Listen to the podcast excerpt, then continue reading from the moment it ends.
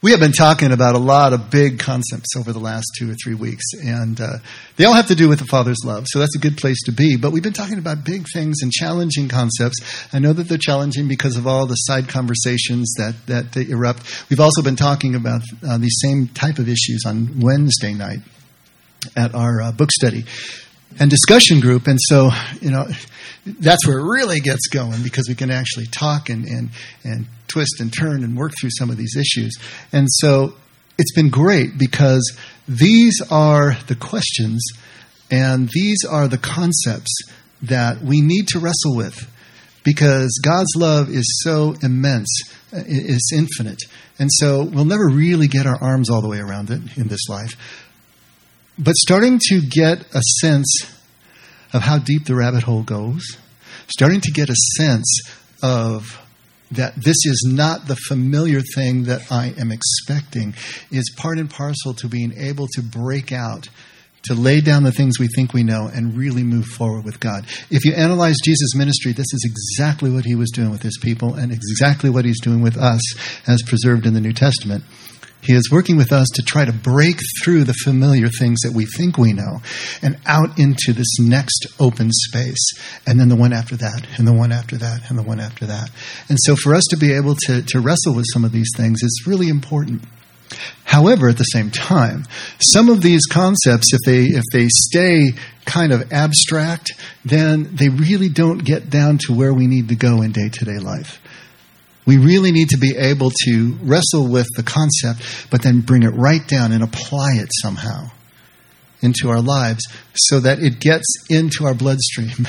It really gets to where it is informing our daily choices and changing ingrained attitudes and changing the nature of our relationships.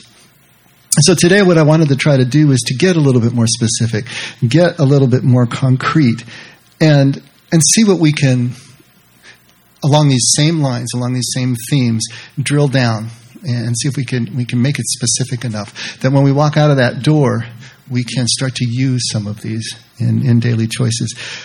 You know, if I asked you this, could you tell me what you think Jesus' main purpose was in his ministry? What was the, the core of his message and his main purpose? You can yell out if you want to. Teach us how to love one another. That's good. The kingdom is already here. She read the notes. Anything else? 12 years, I know, almost. Yeah. Teach us who the Father is. Absolutely. Hasn't been a wrong answer yet. To love one another. All right. You see a, a pattern forming, you know, a, a theme going here. Every single one of those answers is correct. Every single one of those answers is saying the same thing to show us the Father, to, to teach us how to live in kingdom, uh, to, to help us to love one another, however you want to phrase it. It's all the same thing. But the way Jesus phrased it was very specific. Let's take a look at Luke 4. And uh, we're going to ask Jesus what his main purpose is. Starting at verse 40, while the sun was setting, all those who had any who were sick with various diseases brought them to him. This is Jesus. And laying his hands on each one of them, he was healing them. He's in Capernaum right now. He's actually in Simon Peter's house. He just healed Simon Peter's mother in law. And uh, and and now everybody is coming and just there. you can uh, just imagine them lined up down the street, right? You can just imagine them just crowding into the household. And this is just as the sun is going down. And many, uh, he was healing them. Demons also were coming out of many, shouting, You are the Son of God. But rebuking them, he would not allow them to speak because they knew him to be the Christ. And when day came, Jesus left and went to a secluded place. And the crowds were searching for him and came to him and tried to keep him from going away from them. But he said, I must, must preach the kingdom of God to the other cities also, for I was sent for this purpose. Can't get any more specific than that. What is Jesus' purpose? To preach the kingdom of God. Absolutely. Preaching the kingdom of God, which is one of the answers just now. But every one of those is really saying the same thing. If you've been here at all, you've probably heard us go through the kingdom of God. The kingdom of God is the the fulcrum, if you will, of all of Jesus' teaching. It's the core, it's the framework on which he hangs all of his teaching. If we don't understand the concept of the kingdom of God, then we're really lost because he's hanging everything on that one image. Everything is working with that. So the quick review is in Aramaic, in the, in the language that Jesus spoke, his home language, the kingdom of God will be Malchutha Dalaha. Malchutha Dalaha, which is the kingdom of God, but in a very specific way. Because Malchutha doesn't refer to a place. Literally, it could be translated best as the reign of the king, R E I G N. It could be understood as the principles by which the king rules or reigns. It's referring to a a real symbiotic relationship between the king and his people where they're acting as one, functioning as one. And so the main thing for us to take away, based on the language itself, is that the kingdom is not a place. All right? That's the first thing. This was so counterintuitive to the people that Jesus was teaching in that first century um, Israel because they expected the kingdom to be a political literal kingdom. That a Mashiach, a Messiah, was going to come who was going to be a political warrior and he was going to reestablish the sovereignty for the state. So they understood it that way. This is why Jesus spent so much time trying to redefine the kingdom for them. All the parables that he used, all of the different imagery he used, trying to get this across. It's not a place. For us, 2,000 years later, we imagine it to be heaven of the afterlife, primarily. That's the way we think of it the kingdom of heaven, the kingdom of God, two ways of saying the same thing. And so we have to also heed Jesus' repeated attempts to redefine kingdom so that we don't imagine it to be a place in the afterlife as opposed to a place right here. But is that all we get? Is there, are there any more clues to what the kingdom is? Yes, there is more. Take a look at Mark 1:15. The time is fulfilled and the kingdom of God is at hand. Repent and believe in the gospel. That's right out of the word for word translation of the New American Standard Bible. Trouble is with that is that there are several words there that can be translated differently in the Aramaic. And we need to pay attention to those variations because they make all the difference in the world. The time is fulfilled and the kingdom of God is at hand. That word that is translated at hand in Aramaic means already arrived. Very different. It has already arrived. Repent, we think of that as having some sort of a, a, a contrition, remorse, regret. It simply means a change of direction. You're going this way, you're thinking this way, you change direction. And believe cannot ever be separated from trust. Believe is not just mental assent, not just mental agreement. Believe, biblically, always involves three parts belief, which is an idea that is strong enough to lead to faith, which is the action that we take, which then gives us the experience that leads to trust. Both in the Greek and in Aramaic, the words used there contain all three elements. And so look at the way that Eugene Peterson translates that in the message. He says, Time's up. God's kingdom is here. Change your life and believe the message. Not bad. Not bad. Now, the way I would translate it, if it were up to me, the waiting is over. The kingdom is now. Turn to face it and trust the message is true. All these are the same idea. But here is the takeaway the kingdom is not a place. We learned that from the language. Here, what Jesus is telling us is the kingdom is not future, the kingdom is now. It's already here. Then what about Luke 17? What does he tell us there? At verse 20. Now, having been questioned by the Pharisees as to when the kingdom of God was coming, he answered them and said, The kingdom of God is not coming with signs to be observed nor will they say, Look, here it is, or there it is, for behold, the kingdom of God is in your midst.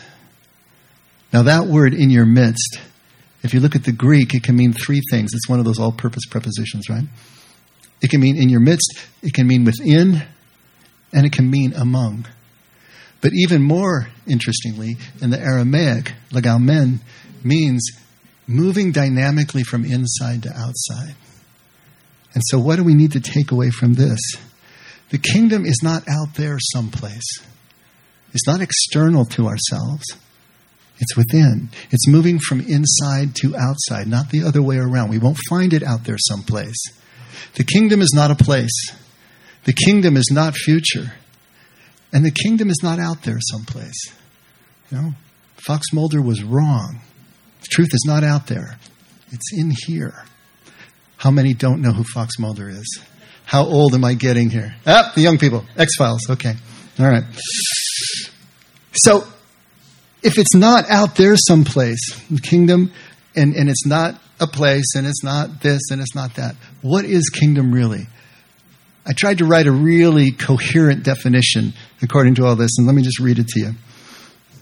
Kingdom is a quality of life that we can experience right now, from inside out, when we are free enough of fear, healed enough of trauma, compulsion, paralysis, the inability to see or hear, to be able to be vulnerable, humble, and grateful enough to connect completely with each other and with unseen spirit.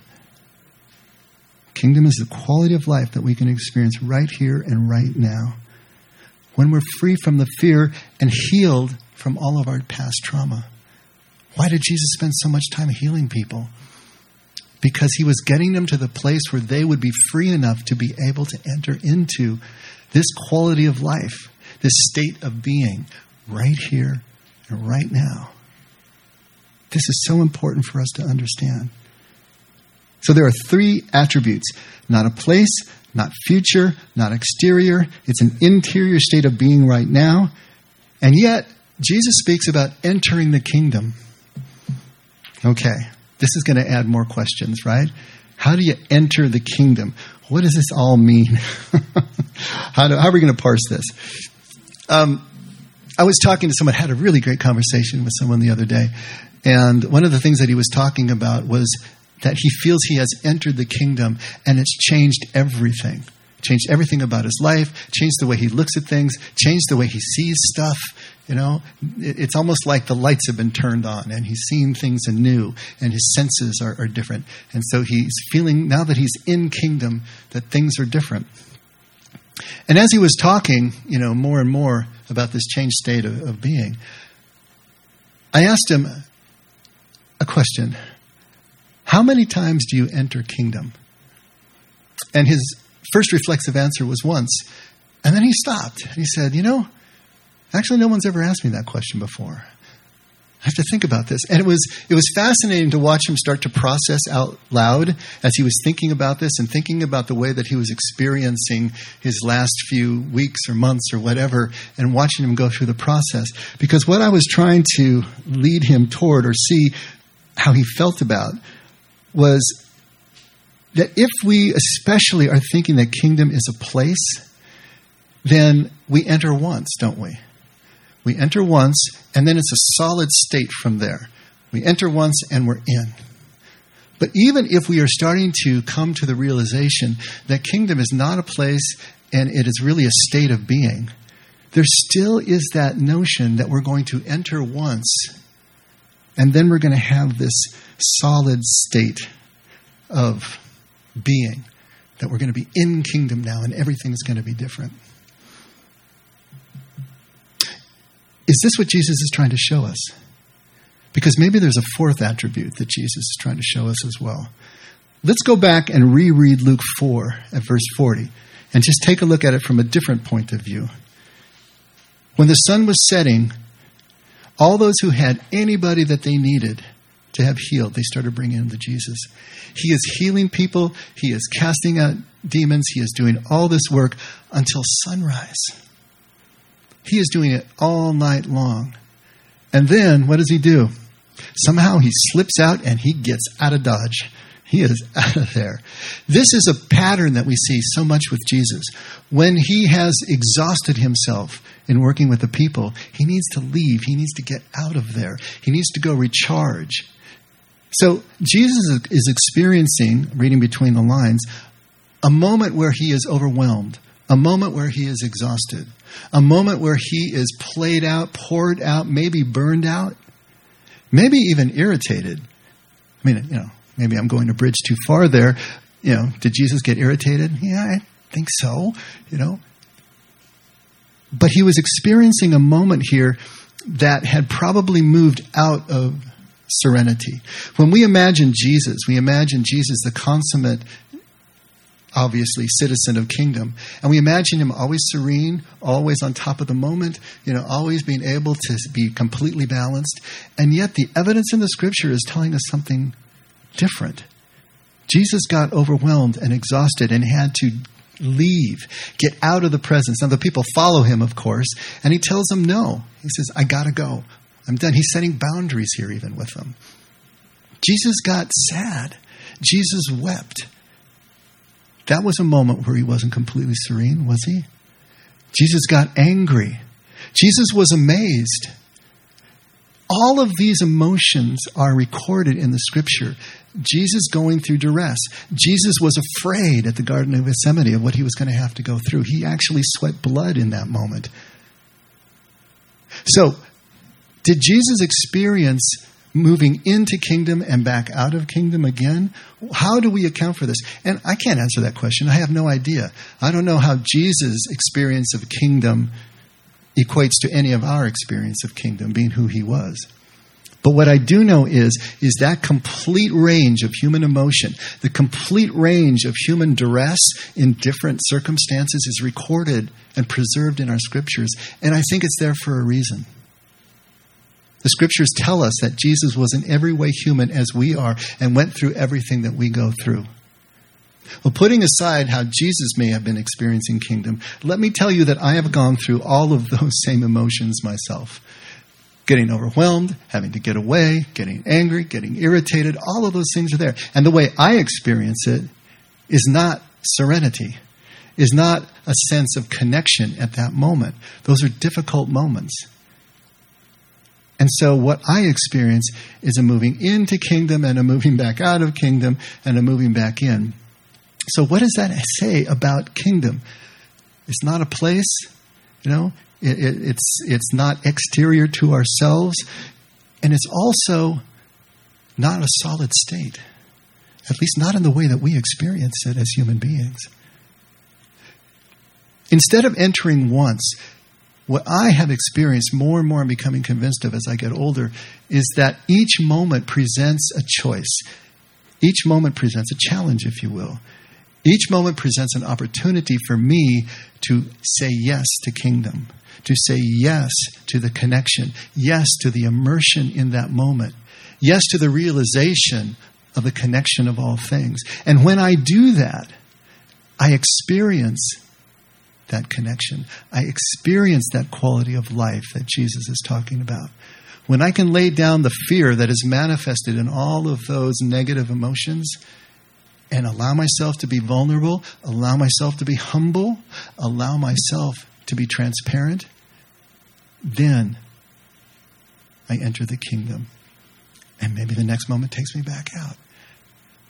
So kingdom, instead of being one thing to me, is more like a string of pearls. And I know I've used this analogy before, but it's the best one I can come up with.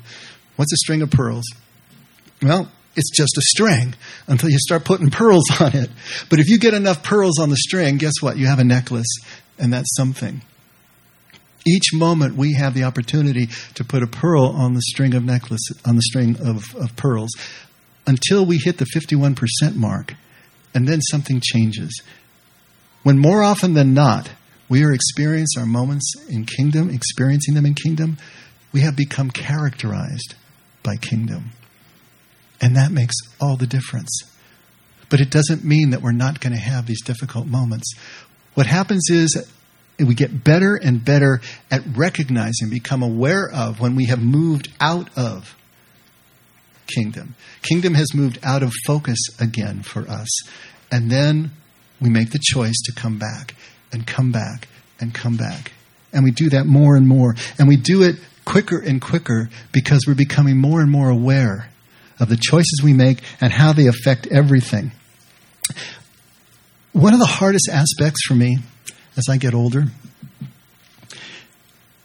is the realization of the impermanence of relationships. I think when I was younger, I just thought you know, maybe when you're in high school, you just think your friends are going to be your friends forever, you know? And, and how did that work out for you? but even so, even later in life, there's this, this thought that all of our friends are supposed to follow us through life, and we're going to have this big cloud of friends. And the older you get, man, Terry is, is a great friend of mine for, for 10, 12 years, and now he's gone. You know, the older you get, you find that people move out, people move to Georgia, you know, and, and, and people die, and, and people change churches, and, and people grow in different directions. And all these things are happening. And so what you realize is that your friends are kind of always in motion around you. It's like a cloud of relationships around you. And they're always moving and changing. And they come into focus for a while. And it's great. And you think it's permanent. And then it just moves back out of focus, in and out of focus. And if you expect life to be different, then life is really difficult. Because this is the nature of it. Everything's in motion. I think if we get to the end of our lives with one or two good friends, a spouse, man, we are blessed beyond measure. But I'm not expecting a heck of a lot more than that. You know, it, it's it, it's. But then at the same time, knowing this, it puts so much more value on each individual friend that you have. Knowing that you have no idea when that is going to go back out of focus and they won't be a part of your day to day life anymore. Yeah, I have friends that I don't see very often. They're in remote areas now, and every time we pick up the phone, it's just like we never left, and that's beautiful. But they're not a day to day part of my life. I wish I could just sit down with some of those people in, in Vermont and the East Coast and just have a cup of coffee. But you can't do it, you know? You know? Bill got a job. We were, we were meeting a different job. Not to imply you weren't working, my friend. We were meeting every Tuesday morning, you know, for, for nearly a year. And, and now we're, we're scratching and scratching to trying to get a, a Saturday or something in. Things move out of focus. You know, he's still my friend, but I don't get to see him. You know, this is the thing that I am coming to grips with and trying to accept that this is the way it is. This is the way it's supposed to be. This is life. And it can be a good thing because it makes our relationship so much more valuable to know that we don't know when they're going to change again. I believe the kingdom is exactly the same way. This experience we have of kingdom, it's not a, a, permanent fixture that we enter once, we flip a switch and we're there, but it is a moment by moment choice that we make.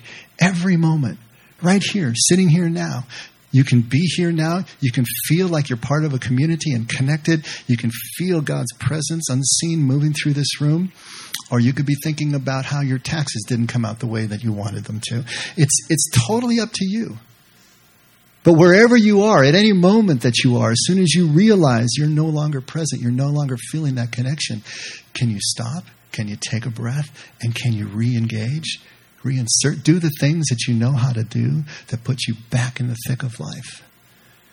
This is what Jesus is trying to get across to us. More and more, I am so sure of it. It's our choice every single moment. This job that I was talking about that Bill got, he was telling me yesterday because we got coffee yesterday. He's telling me that the, the job he took is, is difficult on many levels, you know, and, and it's hard for him to work with, with some of the higher ups who are just, just basically focused on the bottom line. And, and he's creative and, and he's just learned that he just needs to keep quiet, keep his head down, and do what he needs to do, you know, because there are reasons that he is there. But at the same time, he's pushing the envelope, finding ways to be efficient, finding ways to bring real value to, to the school district and to his employers. But not only that, bring a good working environment to his coworkers. Even his commute, you know, he's making good use of that and he's grateful for it. That's choosing to experience kingdom even where you don't expect it to be. Doing something that you really never thought you'd do, didn't want to do in the first place. But being able to turn that corner and make that choice, that's incredible. You know? And that's something that we can all do if we so choose, if we're aware enough in the moment to be able to make those kind of choices. I was talking to another friend, and he said, You know, I have a resentment that I'm not willing to give up yet. I'm not ready to give it up yet. And he was kidding, sort of, you know. But, but I love that honesty and I love the awareness that, that comes from making a statement like that because he understands what's going on. You know, and of course, the next time I saw him, he was able to give up that resentment. And that was a beautiful thing. But can we become aware when we are hanging on to non kingdom? Can we become aware when we're hanging on to the very things that keep us from being able to just flow and merge into this? I'm becoming much more aware of my own choices and how they affect things. And from the tiniest things, you know, we think kingdom is this huge thing, this huge spiritual principle, and it's going to have these, these huge spiritual implications and ramifications and circumstances and revelations and all this kind of stuff. But you know what I'm finding? Kingdom really depends on the tiniest, most mundane, seemingly insignificant choices that we make that make all the difference in the world. I got a text the other day from somebody. Really hurt my feelings the way it came across, you know? And so, what's the first thing that you do when you get one of those? You all got one of those texts, right? Your chest, chest tightens up, you know, you feel that roiling, and, and, and it's like, that's not fair. That's not right. And what do you want to do? You want to fire off a text back again, which is exactly what I started doing. You know? And I, you know, I want to, I want to justify myself. I want to explain how I got hurt. I want to, you know, correct the situation and do all these things. And as I was writing this thing, and I'm, you know, one thing I have learned is you reread a text about three times before you send. Please reread it three times. I mean, if nothing else, the autocorrect can say things you don't want to say. Know?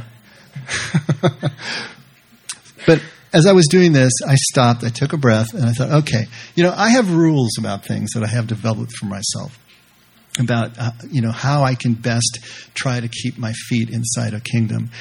And one of them is is the next thing that I'm going to say, is the next thing that I'm going to do. Will it draw this relationship closer together or is it going to pull it further apart? I try to preface the words that I say is it going to help this relationship or is it going to hurt this relationship? Second thing is, is what I'm going to say or what I'm going to do leave this person better than I found him or her? These are so important. And I suppose the third is, is the next thing I'm going to say or the next thing I'm going to do going to leave me better than I am now or was before? I mean, these are the things, if we stop and think about it, they will slow us down and you can reevaluate. The things that I wanted to say, were they really going to make the situation any better? Were they really going to make the relationship better? Or were they going to blow them apart? I mean, especially over text, you have so little way of knowing, you know? So I started editing. Well, I'm going to take this out and I'll take that out. And, oh, okay. After a while, I just scratched the whole thing. It was just psh, gone. You know, what am I doing? And so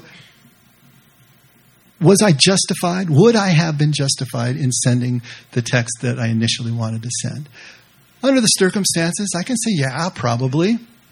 But what would that have done? If I had sent that text with a tight chest and all of that anxiety and angst, now I would have been continuing to experience that, waiting for the reply. And when would that come? 10 minutes? 10 hours? 10 days. And now I'm wondering, okay, now I really blew it because they're not talking to me anymore. And, you know, and, and you stay in that place, that place of non kingdom, that place of anxiety and tension, you know? And then the volley comes back. And maybe it's negative, maybe it's this, maybe it's that, but then you're going back and forth. And all of that time, all of that expenditure is non kingdom. How do you know? Because you're a mess inside. You're tense inside. You're feeling the loss of connection to have not done that, it just all lays down, right? They can reply. They can, you know, you can send a really affirming text and see what comes back, or you send nothing. I mean, it's your choice. But if you make the choice for kingdom, everything changes. In the final analysis, it is so much easier to be gracious. It's just so much easier to be gracious. And what do we mean by gracious anyway? Well, it comes from the word grace, right? And grace is typically defined as the unmerited favor of God. Well, it is favor. It is showing favor to someone, But it's also showing kindness, it's showing courtesy, it's showing compassion, it's showing benevolence. It is wishing deeply enough that you're willing to act for the good of someone else, to leave them better than you found them, to not do anything that would weaken the relationship that you have with them, no matter how casual, it doesn't really matter. It is so much easier to be gracious. Now, the caveat it may not feel that way in that moment. in fact, the hardest thing in the world may be to swallow that lump in your throat and be gracious. But moving forward, how much energy does it take to hang on to that resentment over time? And what is the toll that it takes on you to hang on to that resentment, that tension, that angst over time? We have to count the cost here, which is exactly what Jesus told us to do, and realize being gracious is so much easier if we can just do that. Now, there are times, and you're probably thinking about this right now, that we need to send that corrective message, don't we? There are times that we've got to do that. Love requires that we do that. But that's usually with relationships that are ongoing and close, not the more casual ones. It's those that we're really tied to, those whose toothbrushes are hanging side by side, or those who pose some kind of threat, imminent threat, to themselves or to others or to you. Then, yes, absolutely, we need to stand up and we need to do what we need to do to remedy those particular situations. But think about it how often does that really occur? In the vast majority of times, it is so much easier to be gracious. And it is so much more affirming to relationship and affirming to kingdom just to be gracious. To make the choice to just be connected. To make the choice to do whatever we can to bring the relationship together even if it feels above and beyond the call of duty, even if it feels that we're justified to do something else. Choose it. Choose it. Choose it. The absolute, ultimate example of this, of course, comes from Jesus. And if you take a look at Luke chapter 23 at verse 3, when they came to the place called the skull, Golgotha. There they crucified him and the criminals, one on the right and the other on the left. But what was Jesus saying? Father, forgive them. They don't know what they're doing. If anybody was justified in having a rant, it was Jesus at that moment. But he doesn't do it. The ultimate graciousness in an ultimate situation is Jesus here, showing us what it looks like. Just laying it all down and continuing to be who he was, a kingdom resident, even though. So, if God really is love, the scripture tells us that God is love, but if he really is love, he doesn't do it, not do it, withhold it, play around with it. He is love. He is the manifestation the personification of what we call love, unity, connection. And if love is expressed in grace, then love is grace. And as the Hebrews called it, chesed, which means loving kindness, that was what God personified, was this loving kindness, this grace. So if God is love and love is grace or loving kindness and, and graciousness, then the kingdom of God is really the kingdom of grace or the kingdom of graciousness. And we will enter kingdom every time that we choose to be gracious, to be kind, to be civil, to be benevolent. And when we learn how much easier it is to be gracious, then we have put enough pearls on our string to become characterized by kingdom and characterized by graciousness. So the choice is quite simple. Sometimes it's really difficult, but every moment, can we choose graciousness? Can we choose to enter back into the quality of life that Jesus calls the kingdom of God, that was his base purpose for even being with us? and experience everything that He has to offer. And when we realize that we've moved back, we choose graciousness again and again and again. And we proudly wear our string of pearls. Let's pray.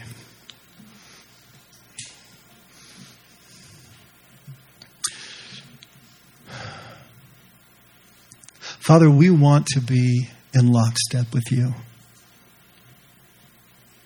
We don't want to be walking out ahead of you. We don't want to be lagging behind. We don't want to be stuck in the past in resentments, and we don't want to be stuck in the future in anxieties and intention. We want to be right here, right now, walking with you side by side in the same direction, at the same speed, in the flow of your Spirit.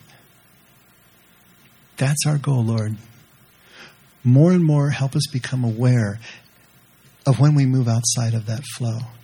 When we start to feel the gale force winds whipping us, when we start to feel that we are no longer connected as the tension begins to rise. And no matter what's going on, Lord, help us to just choose graciousness. You have been gracious with us, Father. You've shown us how to do it. You did it first. Help us to just mirror. Help us to scamper after you and play at life the way that you play at life with us. Thank you again, Lord, for loving us. Never let us forget we can only do any of this because you did it first. In Jesus' name, amen. Let's all stand.